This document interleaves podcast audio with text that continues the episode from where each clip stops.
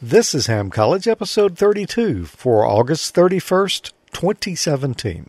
Ham College is brought to you by ICOM. Heard it, worked it, logged it? Let ICOM help you make as many contacts as possible. And by hamstudy.org, a great way to study for your next license exam.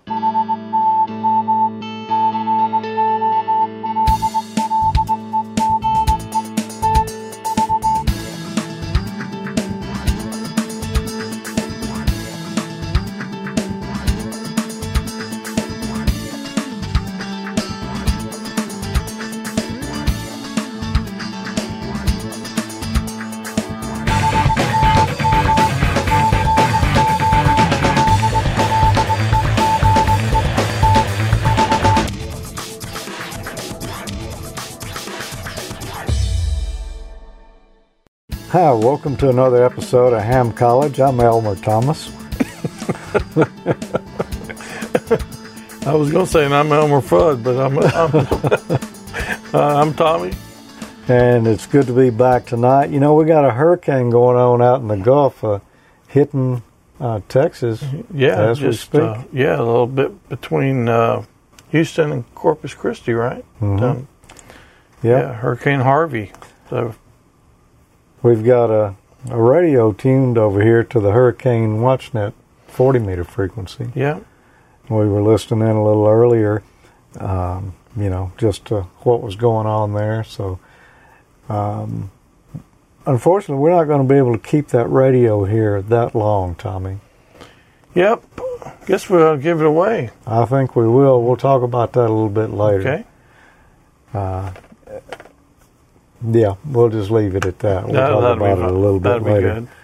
Well, what did we talk about last month? Uh, we talked a lot about the band plan, and I believe we talked about uh, resistors. We did. Resistance is futile. Yep. We talked about both of those things. I think, and and I could be wrong, but I want to say it's possible that I, I told you last month that we were all done with the band plan questions. Yeah, I didn't really believe you at the time. Man, I, and it was a good thing you didn't because I was lying. we got more band plan questions tonight, but I th- I think uh, if you got the ones last week, you're not going to have any trouble with these. We're also, uh, I think we got one resistor question left, maybe. I don't know why. Well, you know, we should have just one leftover. yeah, we should have used it last month, but um, we're going to get into capacitors. Okay, that should be fun. And we're we're actually gonna. Well, I've got my inexpensive old Tenma capacitor checker here. We're going to pull that out and just check some of the theory on these formulas and make sure that it's right. Okay. What have you been up to, Tommy, since the last show? You know, just I really haven't done too much special. Just uh, same old, same old routine stuff. Well, I How went to? I went to Huntsville Hamfest this past weekend. Had a, a another good time out there. I shot a little video. This year I didn't shoot as much video as as we've done in years past. Did a few interviews that I, I thought were interesting, but I really got a chance and walked around the flea market this year, and I I think I saw most all of the flea market, Yeah, which I've never done before. I I missed that. I, I actually I did have something going on because I went out of town for my son's uh, competition. He was in the strongman competition in Alabama, and uh, so anyway, hey, I missed that 'cause I was really counting on going. Did they miss uh, lift any cars down there? No cars. They lifted a lot of weights, uh, a lot of beer kegs full of rocks, and all kind of crazy stuff. You know, It was interesting. it was really hot though. Yeah. Too hot to be lifting beer kegs full of rocks on. Mm-hmm. Yeah, no kidding. I'm not much of a drinker, but the beer kegs full of beer might not have been a bad idea if it was cold. It would have been cooler than the rocks, Yeah. I'm sure. Well, what do you say we get on in? Oh, before we do, we want to mention um, the chat room. You know, anytime we're doing any kind of show here on Amateur Logic, we've got a chat room going on. And where is that? amateurlogic.tv forward slash chat. And if you notice us look down every now and then, that's what we're doing. We're glancing down at the chat room to see what's going on in there. Uh, a lot of folks in there having a good time, and it's always great to have them there. As we progress through the questions here, they will answer in the chat room there live what they think the answer is to it, and we'll we'll look over there and and, and compare notes to see if we're Oh yeah. thinking the same thing. So. If if you're watching the live feed here, the live stream, if you're not in the chat room, you're missing half of the fun. yeah, So mm-hmm. anyway, if you are, go join them over there. I think you'll enjoy it. I think you will. Okay, first question tonight. Which of the following frequencies is within the general class portion of the 75 meter phone band? A. 1875 kilohertz. B, 3750 kilohertz. C. 3900 kilohertz. Or D, 4005 kilohertz. Okay, Tommy, I think you ought to be able to answer this one. Okay, which is is within the general class portion? Then, typically, the general class is going to be the higher end. hmm If I remember, 75 slash 80 meters ends at 4 Four megahertz? if I'm not mistaken. Same as 4000 kilohertz. Mhm. Yeah. So that that means D is not within. So I'm going to say C, 3900 kilohertz. I probably just blew it. No, I think you're right. I think you're right, and a lot of people in the chat room do. Not everybody agrees with your answer. So let's just take a look here and see. Traders. I'm no, kidding. not tr- No, not I'm just- traders. I'm kidding. it is 3900 kilohertz. Okay. Let's uh, take a look at the band chart here, and if we look at the 80 meter portion Well, of it that said chart, 75, but it's the same as 80. It's kind of Yep. pretty much the same. If you zoomed on in on that, what would you see? You would see this that you right were here. right. It does end at four megahertz. Yeah, it does. And there's the general class. It goes from uh, 3,800 kilohertz or 3.8 megahertz up to 4,000 Mhm. kilohertz. And generally, that's going to be the case on most of the ham bands. If you're a general, you're going to have the upper part of that band is going to be, uh, you've got privileges for phone. But you can see if you're an extra class there, you're going to get uh, uh, roughly twice. You get almost amount. another 100%. Yep. There's more generals naturally than there are extras. So uh, 3,800 to 4,000 kilohertz there, that can get pretty crowded sometimes. Oh, yeah. And so that's one reason people would upgrade, you know, past general. But uh, uh, most of your activity is going to be in that area right there that um, that you will have privileges for. Oh, cool. Nailed All right. that one. Got lucky. All right, well, ask me one. Okay, how about this one right here?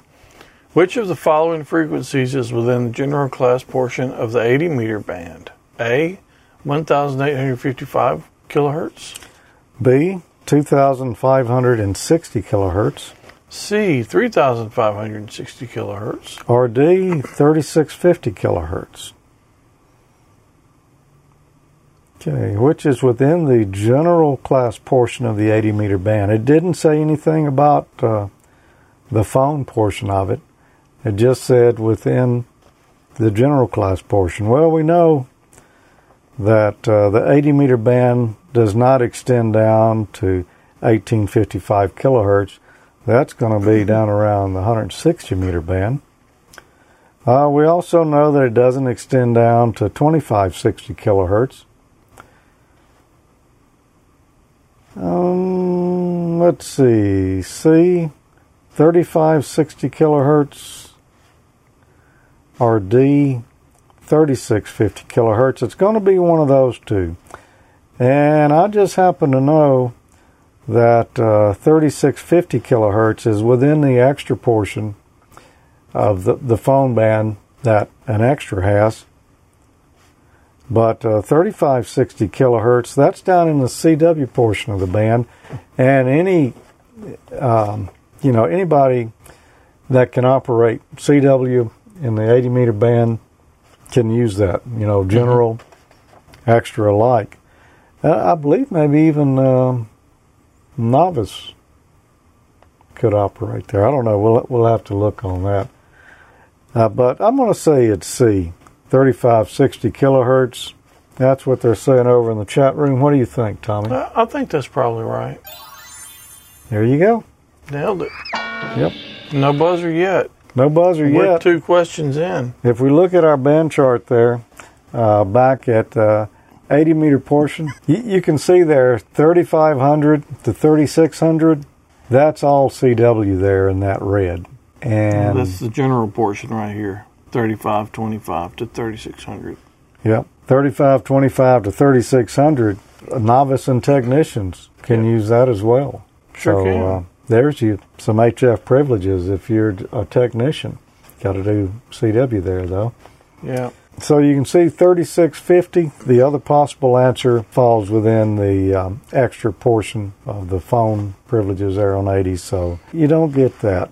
When general class licensees are not permitted to use the entire voice portion of a particular band, which portion of the voice segment is generally available to them? A. The lower frequency end.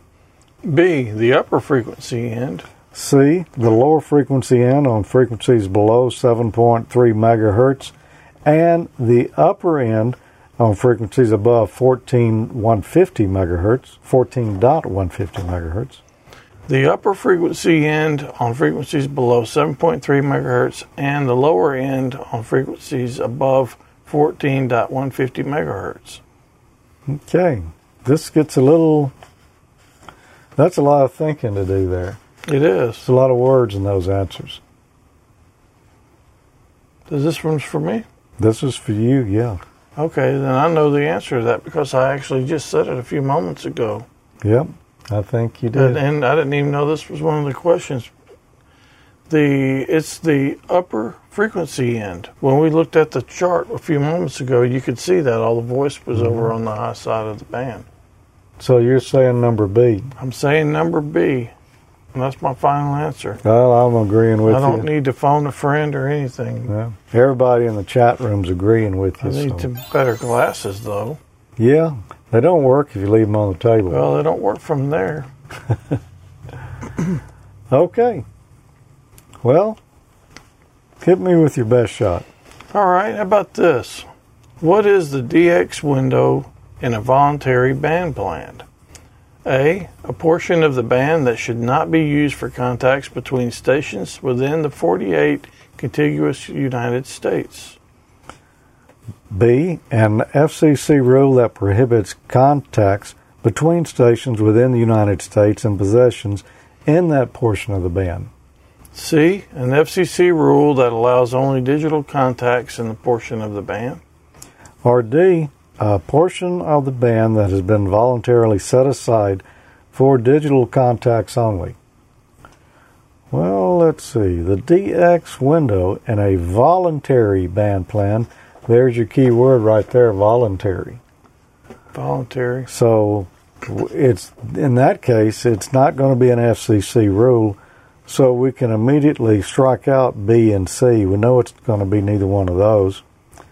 So it's either A, a portion of the band that should not be used for contacts between stations within the 48 contiguous states, or D, a portion of the band that has been voluntarily set aside for digital contacts only. Well, uh, the DX window is not uh, exclusive to digital contacts only. As a matter of fact, I think normally, uh, I don't know on 80 meters anyway, uh, the DX window is in a voice portion of the band. So I'm going to say the, the closest answer I see there is A, a portion of the band that should not be used for contacts between stations within the 48 contiguous United States. What do you think? I agree with that. Okay, it looks like the chat room is too. And that's correct there. An interesting thing, if we look back at our band chart there and look at the 80 meter portion of the band, the DX window starts at 3800, 3.8 megahertz, and extends down. So if you're a general uh, you don't really get to, to get in that uh, portion of the DX window there. Oh, that's, that's true. I never thought about that. Yeah, it's reserved for extras and advanced. If you hear some, some good DX down there below 3800, as a general, better not um, better not move down there and try to talk. That's some incentive to upgrade to the next level. It is. Yep. Keep watching Ham College after we finish this. Yep. Okay, well, we made it through those unscathed so far. Mostly. Well, I've I've got another one we're going to try and uh, see how you do with this one.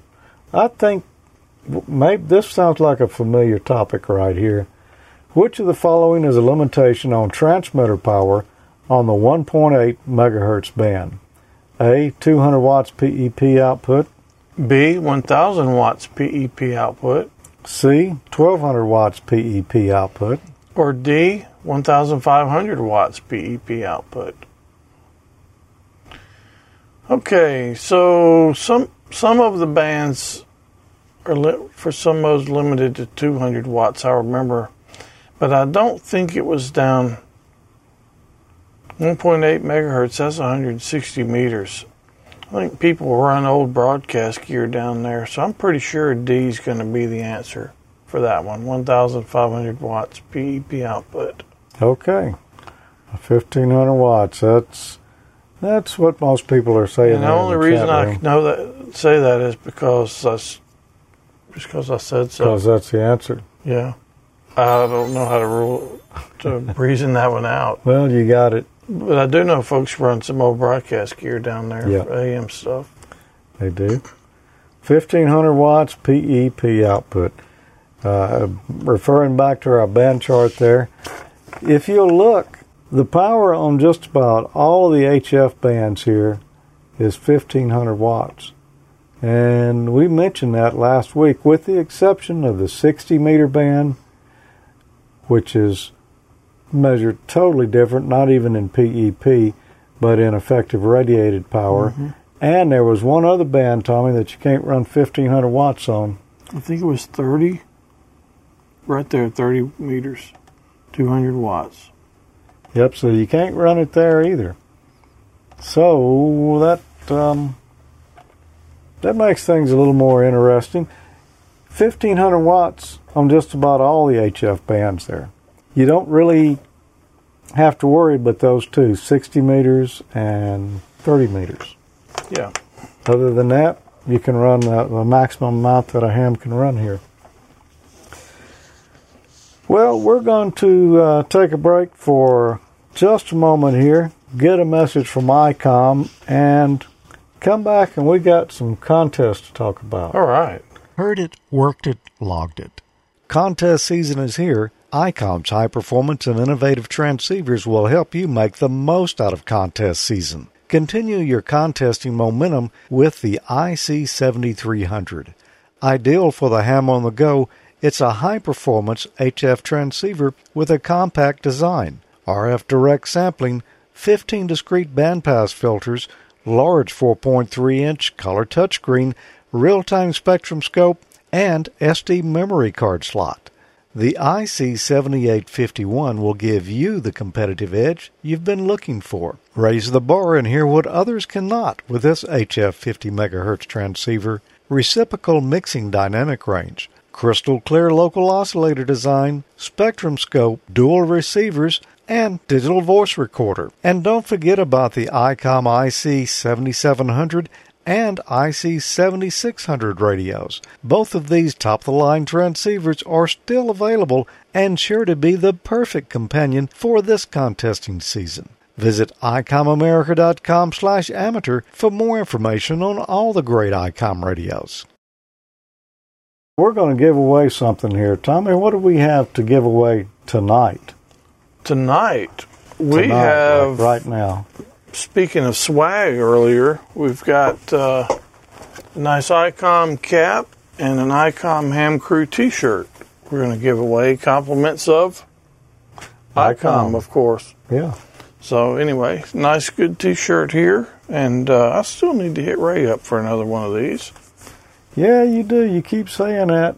I just saw him a couple weeks ago too. I should have hit him up when I saw him. But anyway, uh, how do you register to get these things again? Well, that's a, a mighty good question there. And we got a website. No, we don't. We do have a website. That's we do not have how you one, but that's not how you get one. We have an email address though. We do. And that email address is Ham. College at amateurlogic.tv. Get your name in the drawing for next month, and uh, you might win a ICOM cap and T-shirt. yep. And Who no won this time? No particular requirements. Uh, you don't have to be a ham, All you Uh, have you- to do is wear shirts and hats. Mhm. and you really don't have to uh, have much in your email. And that's a good thing because our winner is David Hold, E KE5ZZO. And All that's right. all that's in his email. He didn't he didn't say anything else, but that's all he needed to say. That's that's it says enough. Yep. Congratulations, David. Yeah, congratulations, David. I- ICOM will be reaching out to you to get your your uh, swag to you. We got another contest to talk about. This one, you will have to be a ham to enter. You do. You won't necessarily have to be a general though, although it would help. You'll be you'll be wanting to upgrade Yeah, if you're not, if you're you're going to want to be a general at least pretty soon. if you won this, you would. Yeah, I bet you can't guess what it is either. Um,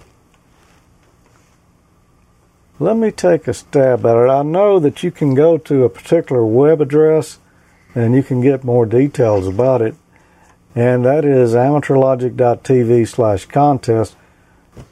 Why would Amateurlogic be having a contest right now? Well, you know, we've been around. We're we're the old kids on the block. Yeah, Probably The more than one way than one way than other. I mean, more than one way rather. But anyway, uh, it's our 12th anniversary coming up in October, hmm and uh, ICOM's kind enough to sponsor us, along with some uh, some others. Uh, Yep. MFJ Mm-hmm. and Heil Sound. Yep, and you need to go to this address, this one right down here, amateurlogic.tv slash contest. There you'll get all the details, uh, a listing of the prizes, what you need to do to qualify, who uh, qualifies to enter, all your pertinent information right there. We'll run over some of it here briefly, though. What is going to be our grand prize this year, Tommy? It's going to be an HF base station, complete setup. It looks a lot like this one right here. The IC 7300. IC 7300 from ICOM. It's just a fairly new radio. It's got the uh, SDR Mm-hmm. and Software re- defined radio. Really, really nice. Yeah, I think this is probably the hottest radio going right now in, Yeah. in HF. Yeah, I had one at the house for a while, and I was kind of got kind of ill when I had to send it back. Mm-hmm. Yeah, so same it's thing happened be hard to me. hard to pry this one out of our hands, but for you guys, we'll let it go. Yep. Somebody's going to win that. Of course, they're going to need an antenna to go with it as well. And we've got the MFJ 1835 five band cobweb antenna. That's the antenna that you used at field day. It is, and, and you know what? That's a, for such a small, compact antenna. That thing really performed great. And it is it is small for an HF antenna. Yeah, it's. I, I'm really happy with it. I'm actually considering putting one of them up Mm-hmm. at the house. So I've been having a lot of trouble keeping my wire antenna up. Yep. So that's you know that's becoming a pretty popular antenna just because of the fact that it, it can fit into a, a small area.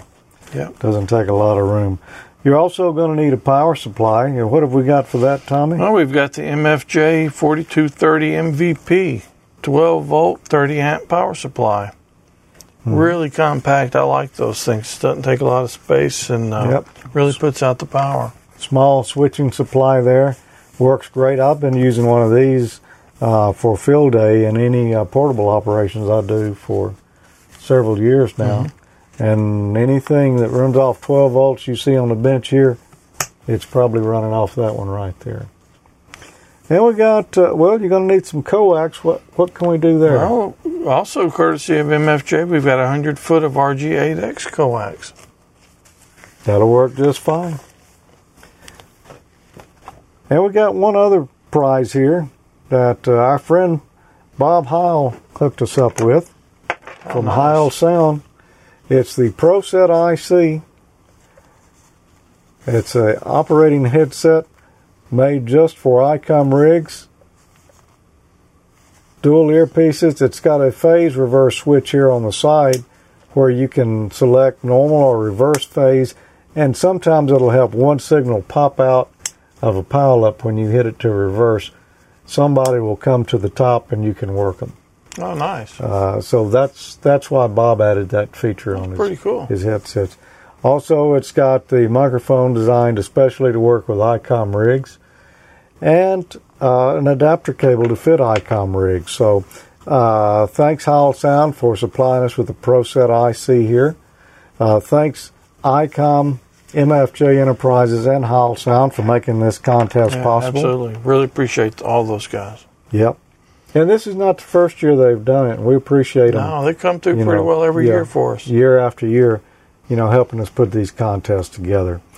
Uh, so uh, let's talk about the qualifications. And you've got to be a U.S. or Canadian amateur radio operator with a U.S. or Canadian shipping address. We're just not equipped to do international contests. The, the laws are different in different countries concerning lotteries, and Yeah. you know, we're just not set up to where we can handle that. Sorry, uh, foreign viewers. Okay, well, also, there's only one entry per contestant. Sending more than one entry disqualifies the applicant. So please don't spam the contest address.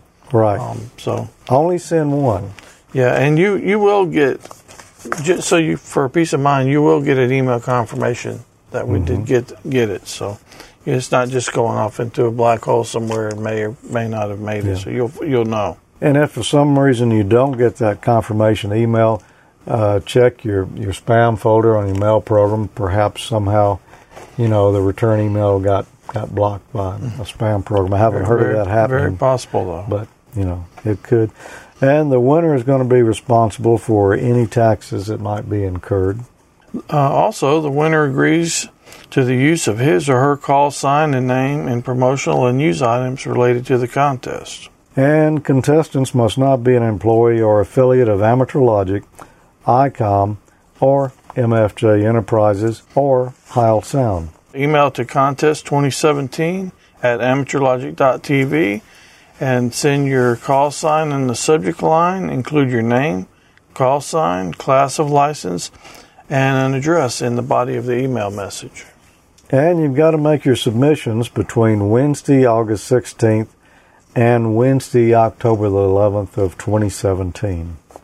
So that means you got a little while yet to register. You still got a little while, but uh, don't wait till the last minute.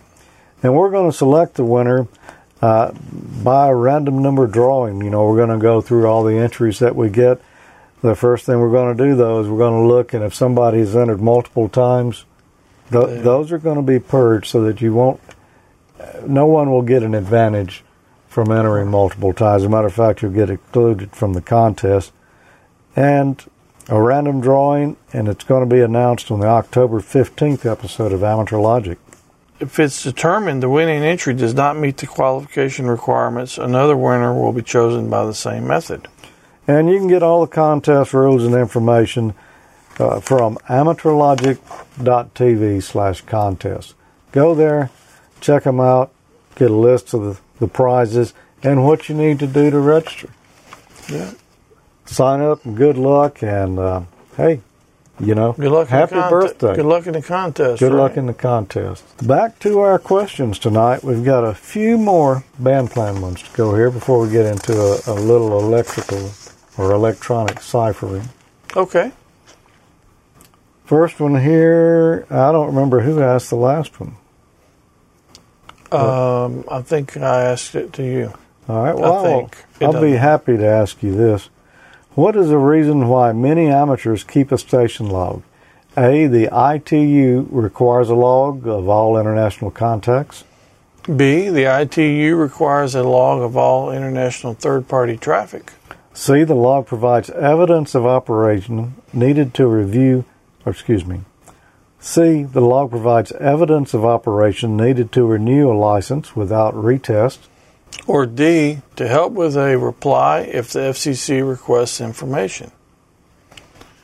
Okay, so the ITU doesn't require logs, so that that's going to rule about both of those. And you don't have to have evidence of operation to get a renewal for your license. That's going to pretty well make it D, which is the only one that makes sense anyway, to help with a reply if the FCC requests information. So if there's an interference complaint or something like that, then you've got uh, proof of when and where, frequencies you were on, so forth. How much power? That's what everyone's saying over in the chat room. So that's the correct answer. Now, in my log, um, I don't keep a log of all the contacts I make. I'll, I'll put memorable ones in there. Uh, but I do put a lot of other details in there that, that won't be mentioned in uh, the general rules here. I, I put different things like when I put up a new antenna, what the SWR measured on it. You know, any changes like that, I put them in my log also, so that I've always got a reference. I can go back and see if anything's changed. Yeah, that's that's a good idea. But uh, yeah, if you think you're going to need to remember a contact, uh, or I would, you know, if you think it's going to be questionable, that um, you might have to report to the FCC, then yeah, you you better put it in a log. Yeah. It's How not else a, you it's gonna not tell a 'em? bad practice to Yeah. log them all anyway. Well, it's not, but I mean, if you make a lot of a lot of contacts, uh, common sense is most people are not going to do it. Yeah. If if it's a, a DX contact or a contact made in a contest or something, there's a good chance those are going to get logged. But Yeah. uh, But that said, that is a good reason to keep a station log Mm-hmm in case the FCC needs Yeah. information. that is the answer you're going to need on the test right there. Okay, we got another question. You're going to check me on this one. All right. What information is traditionally contained in a station log? Well, A. Date and time of contact. B. Band and or frequency of the contact. C. The call sign of the station contacted and the signal report given. And D. All of these choices are correct. And it's going to be D because there's no one thing there that you would want to leave out. You know, all of those uh, traditionally you'd put them in your log. And, And in your case, and some additional things. yeah, I put additional stuff in mine because uh, well, because I'm a broadcast engineer and that's That's what you do. that's that's what we do. Yeah. But it's not a bad idea, though, to log station changes, especially any kind of a major change. Mhm. It's well, it's definitely not. It's a matter of fact, it's a good idea, but uh, that's not going to be on uh, on your exam. The co- the answer is that you know all of those choices there were correct. Yeah, and, and they make sense. Every one of them does. All right, I got a question for you. What is the amateur auxiliary to the FCC? Is it A, amateur volunteers who are formally enlisted to monitor the airways for rules violations?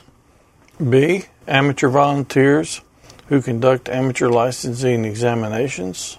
C, amateur volunteers who conduct frequency coordination for amateur VHF repeaters? Or D. Amateur volunteers who use their station equipment to help civil defense organizations in times of emergency. emergency. Hmm,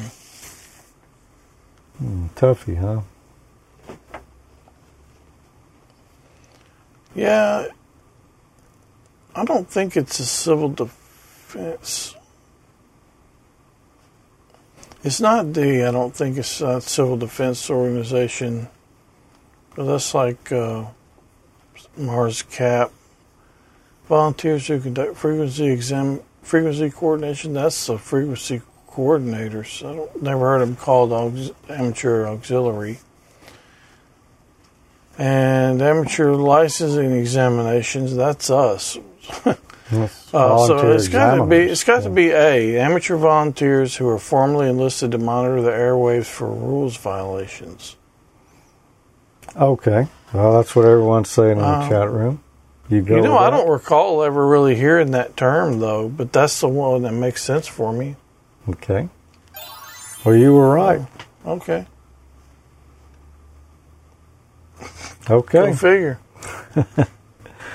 Well, have you got a similar question for me? I probably do. it's a good chance. Which of the following are objectives of the amateur auxiliary? A. To conduct efficient and orderly amateur licensing examinations. B. To encourage self regulation and compliance with the rules by radio amateur operators. C. To coordinate repeaters for efficient and orderly spectrum usage. Or D. To provide emergency and public safety communications. Which of the following are the objectives of the amateur auxiliary? Uh, well, it's not to provide emergency and public safety communications. There are other amateur radio volunteer groups who do that, ARES, um, a, a number of others, but they're not called amateur auxiliary. To coordinate repeaters, well, no, that's a uh, frequency coordinator. To conduct efficient and orderly amateur license examinations, no, that's a volunteer examiner. So that only leaves B to encourage self regulation and compliance with the rules by radio amateur operators. Yeah. That's which is it, almost the same as the previous question. Very mm-hmm. close. that's what they're saying Yeah. over in the chat room. It Must be true then. It is. To encourage self regulation and compliance with the rules by radio amateur operators. And there's there's good reasons for this, you know. The FCC more or less put amateur radio out there and said, You guys play by the rules and uh, help regulate each other. We're not going to do it. We're only going to get involved when it gets really serious. But we're counting on you to take the burden of ensuring that you know people comply with amateur radio rules. Mm-hmm. And it's just you know it's good measure because they don't. The FCC doesn't have the resources Right. to monitor you know nearly eight hundred thousand amateur radio operators. And, and most time, other amateurs do a pretty good job They do. for the most for the most part. hmm But that doesn't mean that you go on the frequency. If you hear somebody doing something, you call them out on it and uh, give them a thorough tongue lashing. That's not how it works. No, no, that's not how it works. No, not at all. It, it's you know, as a matter of fact, um, they actually, uh, if if they catch you or, or happen to overhear you doing something wrong, usually you will uh, get something in the mail saying, "Hey, we noticed on such and such a day that you know you talked for three hours without IDing," or Mhm. you know something like that. So you know th- it's kind of done in a in a friendly manner. You don't get a fine from that. It's just a notice that uh, you know um, a notice of parent rules violation. Uh, that hey, you know, um, be aware of this. If you continue to do it, though, yeah, you might, you know, get somebody to drive up in a white van and knock on your door. Um, It's possible. and that that would be um, the Friendly Candy Company in that case. okay, one more question here, and you can see now that we're out of the band chart questions, Tommy. We, I'm not going to say that's all there was because, they keep creeping up every month. yep. I wouldn't be surprised if another one or two didn't creep in there next month. What skills learned during hidden transmitter hunts are of help to the amateur auxiliary? A. Identification of out of band operation. B. Direction finding used to locate stations violating FCC rules. C. Identification of different call signs. Or D. Hunters have an opportunity to transmit on non amateur frequencies. Okay, this is this one's mine. Mm-hmm. And it's not D. We don't have opportunity to transmit on non amateur frequencies. Yep. Uh, It's not C, identification of different call signs. I think it's going to be B. So let's look at A, uh, identification of out of band operation. That's not something you would find on a fox hunt. Mm, Direction B, direction finding used to locate direction locate stations violating FCC rules is going to be the answer. So in a fox hunt, they hide the transmitter. It's usually Mm-hmm. low powered, and people get uh, real narrow beam antennas and go out and triangulate and find it, and that's what you would same same method you would use. If You had somebody having a key down contest over top of somebody or whatever. Yeah, or, yeah. A violator. A vi- a vi- Yep, direction finding used to locate stations violating FCC rules. Um, yeah, you know, uh, hidden transmitter hunt would be great for that, or or possibly finding someone in distress. yeah, absolutely. That that would be a, another good skill. Those are called fox hunts quite often. Mm-hmm. And pe- people are really good at that, you know. So Yeah. if if if somebody's out there doing, you know, doing some type of violation like that, people are really good at finding it. Mm-hmm. So Yep. Okay, we've got some more questions to go yet. First, we're going to take a break, uh, get a message from one of our sponsors, and uh, who knows, maybe even a little Easter egg here. okay, Are you new to the ham world or an existing amateur operator who wants to take your license to the next level? Study for your radio license exam at hamstudy.org. Hamstudy.org is a free online learning tool powered by ICOM. It was created by Richard Bateman, KD7BBC, Michael Stufflebeam, KV9G, and Rich Porter, KK6GKE, and it uses a modern web design to enhance the experience of studying for your technician, general, and amateur extra exams. Since 2013, hamstudy.org has helped new and existing hams to familiarize themselves with the question pools, use stats-based flashcards to focus on material they need to learn, and take practice exams to gauge progress. Visit hamstudy.org on your desktop computer or mobile device. Register for a free account at hamstudy.org to access personalized study history and other site features. Prepare for an exam in an intuitive and comprehensive manner. Check out hamstudy.org, powered by ICOM, for free learning tools. Good luck on your next exam. Radio Shack has a super half price deal now on an 8 track car stereo tape player. Regularly $59.95. Now just $29.95. You save $30 and get your choice of music wherever you drive. Put stereo 8 track players in two cars for the regular price of one. Or buy one and have enough money left over for car speakers and your first tape. Get on the road to savings now with this sale priced realistic 8 track car stereo tape player. Only at Radio Shack, a Tandy company. Leading television experts, cameramen, soundmen, engineers choose Motorola. Leading television stars like Ruth Hussey, Edward Arnold, and Laraine Day say, See me at my best. See me on a Motorola. Your eye tells why Motorola gives clearer, sharper pictures. For example, only Motorola has Glare Guard, the curved screen that eliminates up to 98% of all reflected glare. You'll find Glare Guard on the beautiful new Motorola's. Stunning consoles, handsome combinations, 18 Fashion Award winning cabinet styles, like this Motorola Modern in Elsa Maxwell's smartly styled apartment. On the other hand, you may prefer traditional furniture. You'll find no lovelier television cabinet styles than those created by Motorola. Motorola TV, the only television set to receive the Fashion Academy Award for beauty of cabinet design. For after all, when decorating your home, one of your first considerations must be the style and placing of your television set. Every Motorola, four-way combination, stunning compact big screen table model, or any one of the handsome television consoles, whichever cabinet you choose will add to the beauty of your home.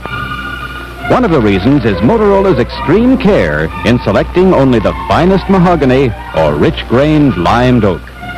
Another reason, the painstaking finishing process, all done by hand, that gives your Motorola that soft, rich luster. The proof is in the seeing. Your dealer will gladly give you a free home demonstration of Motorola TV. Ask him about the truly generous trade-ins for your old set or even your old radio. And the terms are easy. 65 weeks to pay the balance after a small down payment. Yes, for years of outstanding performance and beauty, Your eye tells why leading television stars like Laraine Day say, See me at my best. See me on a Motorola.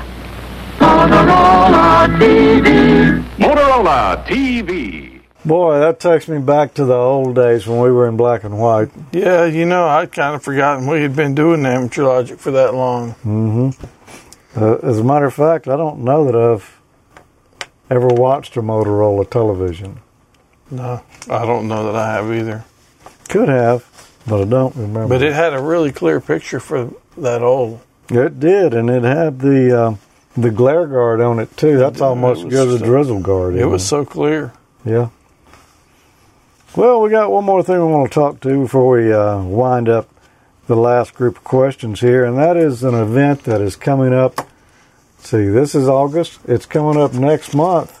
Oh yeah. It's our friends at MFJ Enterprises up in Starkville are celebrating the 45th anniversary. You know, we're celebrating 12 years on Amateur Logic, but Martin and the crew's been at it 45 years Wow. here. Yeah. that, that's a feat in itself. It is. Uh, it's the uh, ARRL Day in the Park and MFJ 45th anniversary celebration. Uh, come and join them on September 29th and 30th in Starkville, Mississippi. I'll be there. Tommy, you're going to be there I'll be there. too, aren't you? Yep. They got free prizes from MFJ, Ameritron, Cushcraft, Hy-Gain, Mirage, Vectronics. Uh, they're going to have the drawings on September 30th at 2 p.m. And you do have to be there to win.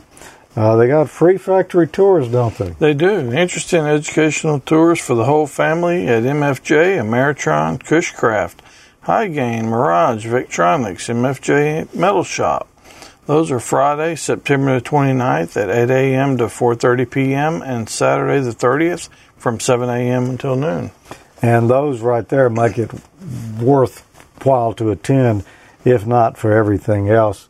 That is, um, those factories are amazing to walk through and just see how they assemble all the different products. Yeah, the uh, I, said it last time, but I'll say it again. The those videos from when you went before and did the factory tour videos, those are some of uh, some of the most watched videos we've had.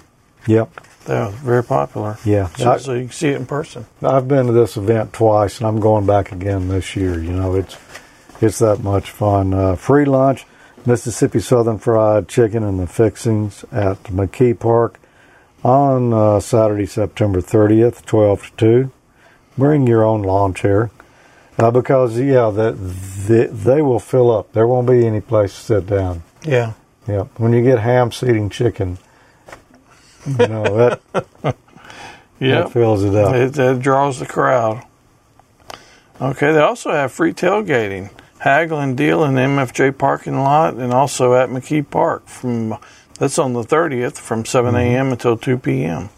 And Arnie's Club is going to be there giving FCC license exams. Uh, the Lowndes County Amateur Radio Club VEs. So bring your government photo ID and $15 in American money cash. That'll be uh, Saturday, September 30th at 9 a.m. You need to try to make it to Starkville. If there's any way you can do it, if you're within range, uh, this is going to be a great event. You don't want to miss it. MFJ's 45th anniversary. Go to mfjenterprises.com slash dayinpark.php. The link right here on the screen because you do need to register. You know, they need to know how much chicken uh, they're going to need. Yeah, that's uh, it's going to be a big time. I, unfortunately, I don't think I'm going to be able to make it for Friday, but I will be there when they open up Saturday morning. I'll just have to drive in Friday evening. You'll be there Friday though. won't I, I am planning to be there Friday. If if there's any way I can, I'm going to be there Friday. Uh, I, I talked to Wayne. You know, Wayne and I went to uh, Huntsville this past weekend, and uh, we were talking about that on the way over there. You know, we're we're both planning on being there, and I'm sure you're you'll see a lot of hams there. Arnie will be there. Yeah, I went to a club meeting in Dallas, and somebody from there is actually planning on coming over to it. It- So It's worth it. You know, Dallas, what eight hours away? uh, from there, yeah, probably so. Okay, it's you, you know you're going to enjoy this as much as you would any ham fest. Uh, it's just that interesting. Okay, back into the questions here. Which of the following components should be added to an existing resistor to increase the resistance? A. A resistor in parallel. B, a resistor in series. C. A capacitor in series. Or D, a capacitor in parallel. Which of the following com- components should be added to an existing resistor to increase the resistance? Well, that's pretty simple, Tommy. You're going to need a series resistor because you add resistors in series and that increases their value. Mm-hmm. So simple enough on that one. We covered that last time. We did. But this week we're going to talk about capacitors. Which of the following components should be added to a capacitor to increase the capacitance? A. An inductor in series. B. A resistor in series. C. A capacitor in parallel. Or D. A capacitor in series. Okay, so the off the cuff thing, if, some- if you didn't know better, and the last one was uh, had a ser- resistor in series, you would almost think capacitor in series, but that's not how that works. So D is not going to be the answer. An inductor in series is not going to be the answer, and a resistor in series with the capacitor is not going to be the answer. So I'm going with C, a capacitor in parallel. And that's what most everybody is saying over in the chat room there. I'll agree with you, capacitor in parallel. Okay, I, I, I really like to go through these and, and reason them out, but I just don't really know how to reason that out for people. It's just something you kind of have to, to learn. Well then, let me help you here. Are you going to help me reason it out? I out? want to help you do some reasonizing.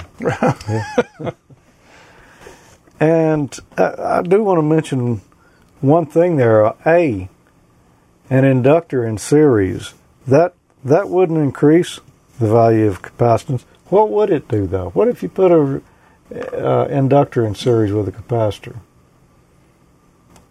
I'm thinking it'll increase the voltage, but I'm not sure. No. It'll uh, actually it'll counteract that capacitor because an inductance Oh, will it? is right the opposite of capacitance. So, yeah, they will counteract each other. But it's the wrong answer anyway. So, parallel capacitors, the formula is the same as it was with resistors in series. Your formulas are exactly the opposite on capacitors from what they are for resistors. If you put capacitors in parallel, you're adding the capacitance. The sum of the Yeah. the sum of all the ones that are in parallel. two capacitors in parallel, you're going to have C1 plus C2 will give you C total. Two capacitors in series, you would think like resistors that they add up. Nope, it's right the opposite. That's where you use that formula we had last week that or last month that caused so much trouble. Remember, 1 over the reciprocal of C1 plus the reciprocal of C2. You take 1 divided by C1 and you add that to 1 divided by C2. Get that number. Then you take 1 and divide it by that number. Using reciprocals there, that'll give you the C total for capacitors in series. You know, you never know when you're going to need a pair of 100 microfarad capacitors. It's a good thing they just so happen to be exactly They the just- same values. just so happen to be. And and the you know larger value capacitors like like these, hundred microfarads, even you know on down as low as uh, one microfarad, they're polarized most of them. And if you look here, one leg is marked minus. Uh, the other leg doesn't have any marking. Sometimes it might have a plus on it.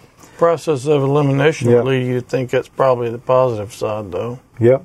So if it is a polarized capacitor, you want to be sure when you put it in the circuit, you put it in the right direction.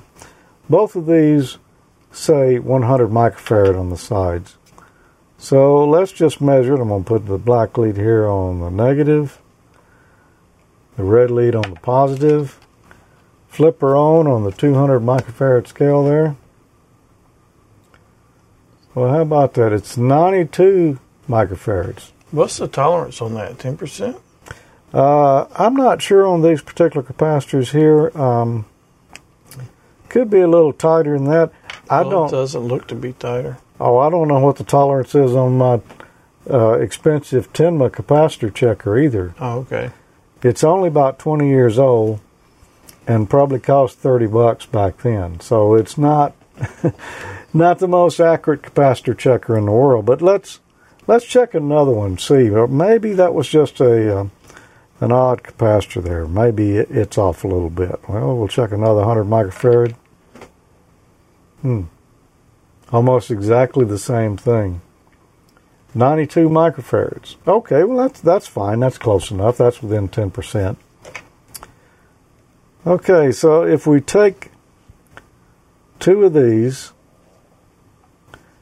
and we hook them in parallel, I'm going to take the two negatives, tie them together, and we'll tie the two positives together.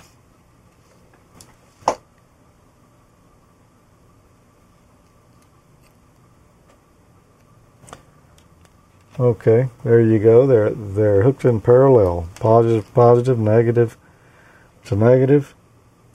We'll hook it on our meter here. What do you think it's going to read, Tommy? These I hook it are parallel. Mhm. It's going to read uh, fifty percent. No, parallel. No, it's not. It's going to be two hundred or close to two hundred. All right, it'll be 92. It's going to be one hundred eighty-four. Look at there. The theory works. It does work. The formula works. Okay. How, how does how's that opposite of resistors? Well, if you think about it this way, you're putting them in parallel. You know, a capacitor is just a uh, two groups of plates, kind of almost touching each other, kind of interwoven there, but not quite touching each other. If you put two capacitors in parallel, you're putting twice as many of those plates beside each other. Okay. So it's increasing the capacitance. So a, a good way to remember that is is why the is right the opposite of resistors. Okay. All right. Well, let's let's try it the other way here. We're going to take uh, these and put them in series. I'm going to take the positive of one of them, hook them to the negative of the other one, and let's see. We'll only need one lead for this. Oh, let's. So, in series this time,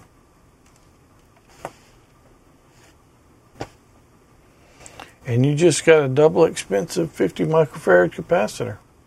yep, 46 microfarads. Pretty cool. Yep, twice, twice that would be 92. So, they, well, in this case, since there's only two capacitors, they're the same value. Uh, you know, it's going to be exactly half of what whatever that value was. So, uh, there we just proved out that the formulas work.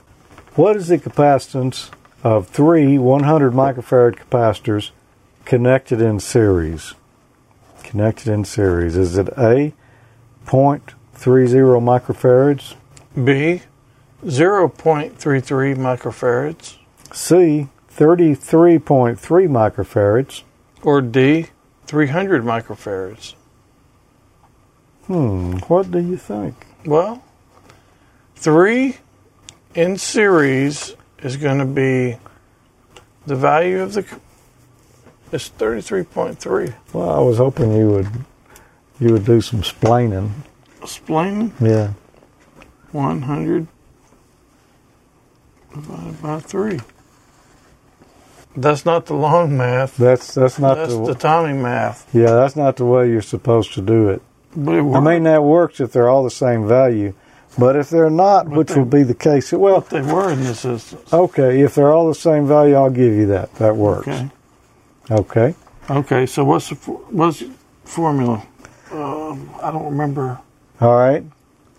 It's one divided by Divided by 100. 100. All right, 0.01. I can probably remember that, but All right, so you need to add that together three times since you got three capacitors.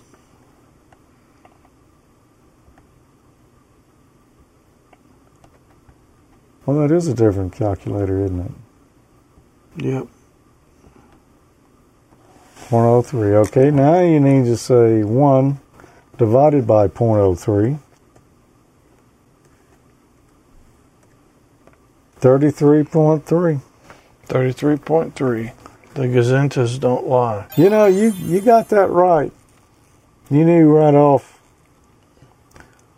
what what the answer was. So we're going to have to make them a little bit tougher here. Uh oh. what is the equivalent capacitance of two 5.0 nanofarad capacitors and one 750 picofarad capacitor connected in parallel? This is the single right Yeah, here. between deca and deci. That's where units would be, or just a standard base 10 number. If you went up from that um, by uh, one digit, you would go up uh, to deca by uh, two zeros, hecto. Three would be kilo. We're talking about values might, you might see on a resistor. Six would be mega, nine would be giga, twelve tera, and that's the ones you that you probably need to remember. Is three is kilo, six is mega, nine is giga, and twelve is tera. Okay. All right, that's how many zeros are behind whatever the base number is. If you go in the negative direction, uh, minus one would be deci, and the only reason I, that one's highlighted yellow is because of decibels. That's that's the only reason you would need that one. Uh, but coming on down, uh, if you move the decimal places three places to the left, you've got milli. Six places to the left would be micro. Nine places would be nano. Twelve would be pico. So just remember three milli, six micro, nine nano, twelve pico. Those are the most common metric prefixes that you need to remember. So you might look up a chart like this and study it, You get a headache? and uh, yeah, but you're going to need that headache. Yeah. You know, you'll you'll need to know this stuff. When you get the chart, get you some Tylenol. Yep. What is the equivalent capacitance of two 5 nanofarad capacitors and one 750 picofarad capacitors connected in parallel? Two All five right. nanofarad. Let's let's visualize that. These are in parallel. All right. 5 nanofarad. There's two 5 nanofarad capacitors. And the other And one is seven- what? 750 750 picofarad. picofarads. And all of these are connected in parallel.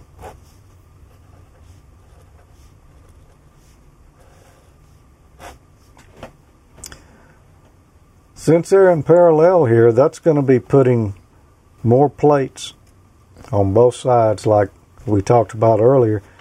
So I'm going to add these together. Mhm. Well, the, some of the answers are nanofarads, some are picofarads. Yeah, so we've got to figure out which one matches. All right, so let's say five nanofarads, and I'm going to add to that five nanofarads, and then I'm going to add to that 75 picofarads.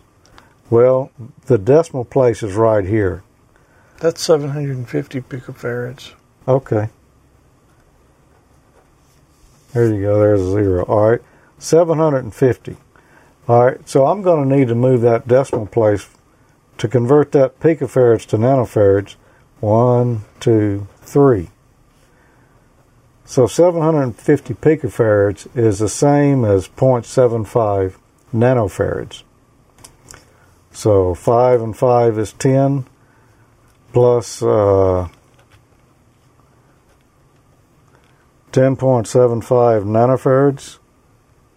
That's going to be my answer. 10.75. Yep. There you go. All right. I was right. Yeah, that one that one made sense. It was actually pretty straightforward. Mm-hmm. You just got to know how to do the uh, metric conversions there. Mm-hmm. Um, but it was a little more complicated since some of your values were in nanofarads and some were in picofarads. Uh huh. But study the chart, learn that, and you'll get these.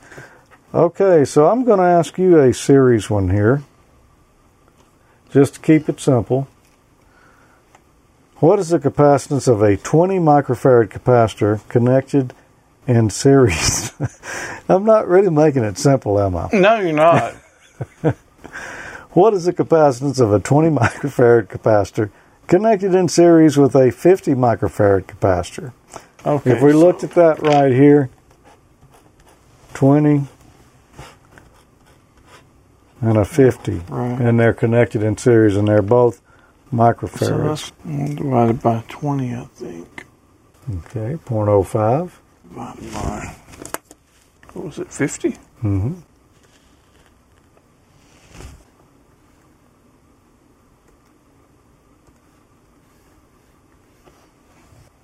One divided by 14.3 B. So you're saying it's B. So I'm saying it's B. it is Thought I B. graduated from school a long time ago, man. Yeah, y'all wasn't I'm probably. back. In, of course, I'm back in college now. Yeah. I'm in Ham College, so Well, it works. It's it's really simple mhm. formula if you know what the formula is. Yep. You have to be careful though because some of those wrong answers on there, if you calculate it the wrong way, you're going to come up with most of those wrong answers one way or another. Oh yeah. So you know they just they're Unless they're you that come up with 25. Yeah, unless you come up with 25, then you luck out and you know it's wrong. An interesting point that was made over in the chat room here when you're putting those in series, the value is always going to be less than the smallest capacitor you got. Okay. All right, so you got a 20 microfarad capacitor and a 50. You know the answer with them in series has got to be less than a 20. In that case, the only choice was 14.3. But, Zero s- point zero seven's less than 20, but it's a lot less. well, yeah, it's a lot less. So you did need to do the ciphering after all. Yeah. What is the value in nanofarads of a 22,000 picofarad capacitor? A. 0.22 nanofarads. B, 2.2 nanofarads. C. 22 nanofarads. Or D, 220 nanofarads. 22,000 picofarads, how many nanofarads would it be? All I got to do is move my decimal place three places to left, right there. So I'm going to say 22 nanofarads. 22 nanofarads. C. C. Am I right? Um, I guess so. Yep. Easy enough. Now we only went between picofarads and nanofarads here, so um, you know you could also have it to microfarads. So what you got to learn from your chart there is picofarads is to the negative twelve, nanofarads is to the negative nine, microfarads is to the negative six. So you just got to move that decimal place to the left or the right, and it's always when we're talking about capacitors and and usually uh, other components too. It's usually always three places you're moving either left or right, depending on which conversion you're making. What is the value in microfarads of a 4700 nanofarad capacitor? A 47 microfarads. B. 0.47 microfarads. C 47,000 microfarads. Or D. 4.7 microfarads. You want some pen and paper? I can move three points in my head. It's going to be D. 4.7 microfarads. Well, let's see, because it's easier for people to remember if we write it out. Okay. All right, you said it's They can't see in my 4,700. head.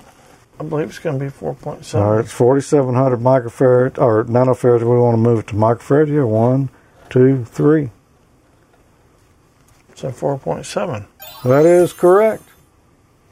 I like the way that you just you just did that right in your head right there. Yes, almost like I could see it. Yep. I like if it's on an exam to put it down on a piece of paper like that, and make darn sure that Yeah, It's making well, that's, sense That's to me. probably best practice. yeah, Actually, I'm sure it's the best practice. yeah. Well, yeah, unless you just do it every day and you, it's old hat. And, to and you. if But you're it's doing easy the exam, you probably don't.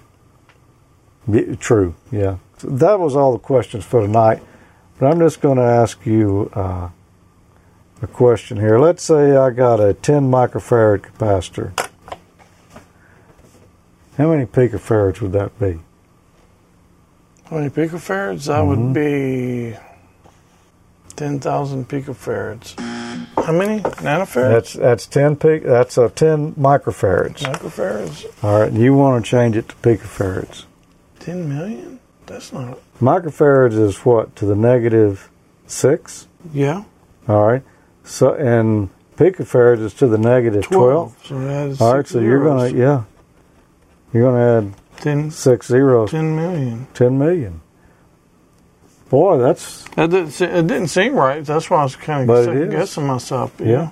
The little chart comes in handy there. I just happen to remember a lot of that from school, so. Uh, Plus but you normally, use this stuff a yeah, lot, well, I, you know, I use it a lot. But if you don't, you know, these charts are on the internet. It's so much easier today. I would have, in the old days, I would have had to pull out a book and look this up. Oh, yeah? Yep. Matter of fact, I've got a Radio Shack data book in there that's just all marked up with pencil and crayons Great. from from when I was in school, and that's you know, yeah, that's the way you, you did it. you Yeah, know, it's neat sure. Mm-hmm. stuff. And I, like, you know, I never, I've been a ham for a long time and, and I've only done just a very minimal of electronic stuff. And I'm really just You're- now kind of getting you're starting, to get, into, it a little yeah. bit. So um, I've been looking a lot of stuff up, you know, on my Mm-hmm. own. We, you've been talking about uh, possibly buying a real scope and Yeah. function I'm, generator, I'm, to buy one. I just got to pick out the one I want. and asking some good questions about that stuff too. Yeah, so Yeah, who knows? Yeah.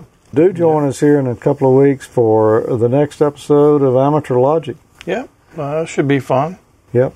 If you haven't sent in your contest entry for the 12th anniversary contest, be sure to go online and do that. Yeah, amateurlogic.tv slash contest. Uh, if you have done it, though, don't do it again and disqualify yourself. You're you're in there.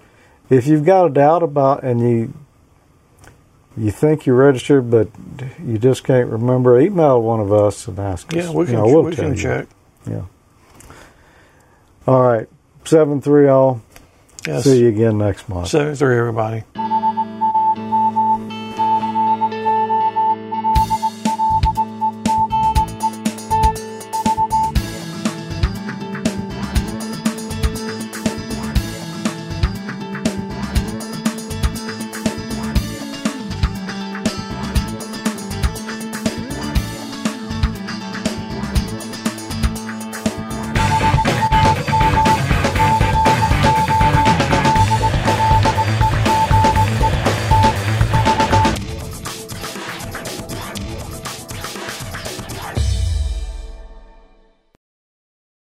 The upper frequency and non frequencies below 7.3 megahertz. It's see those things right there. Yeah, I don't know I'm- if that works work that's at for, that distance. That's for wimpy, wimping out. Right. or D, the upper frequency and End.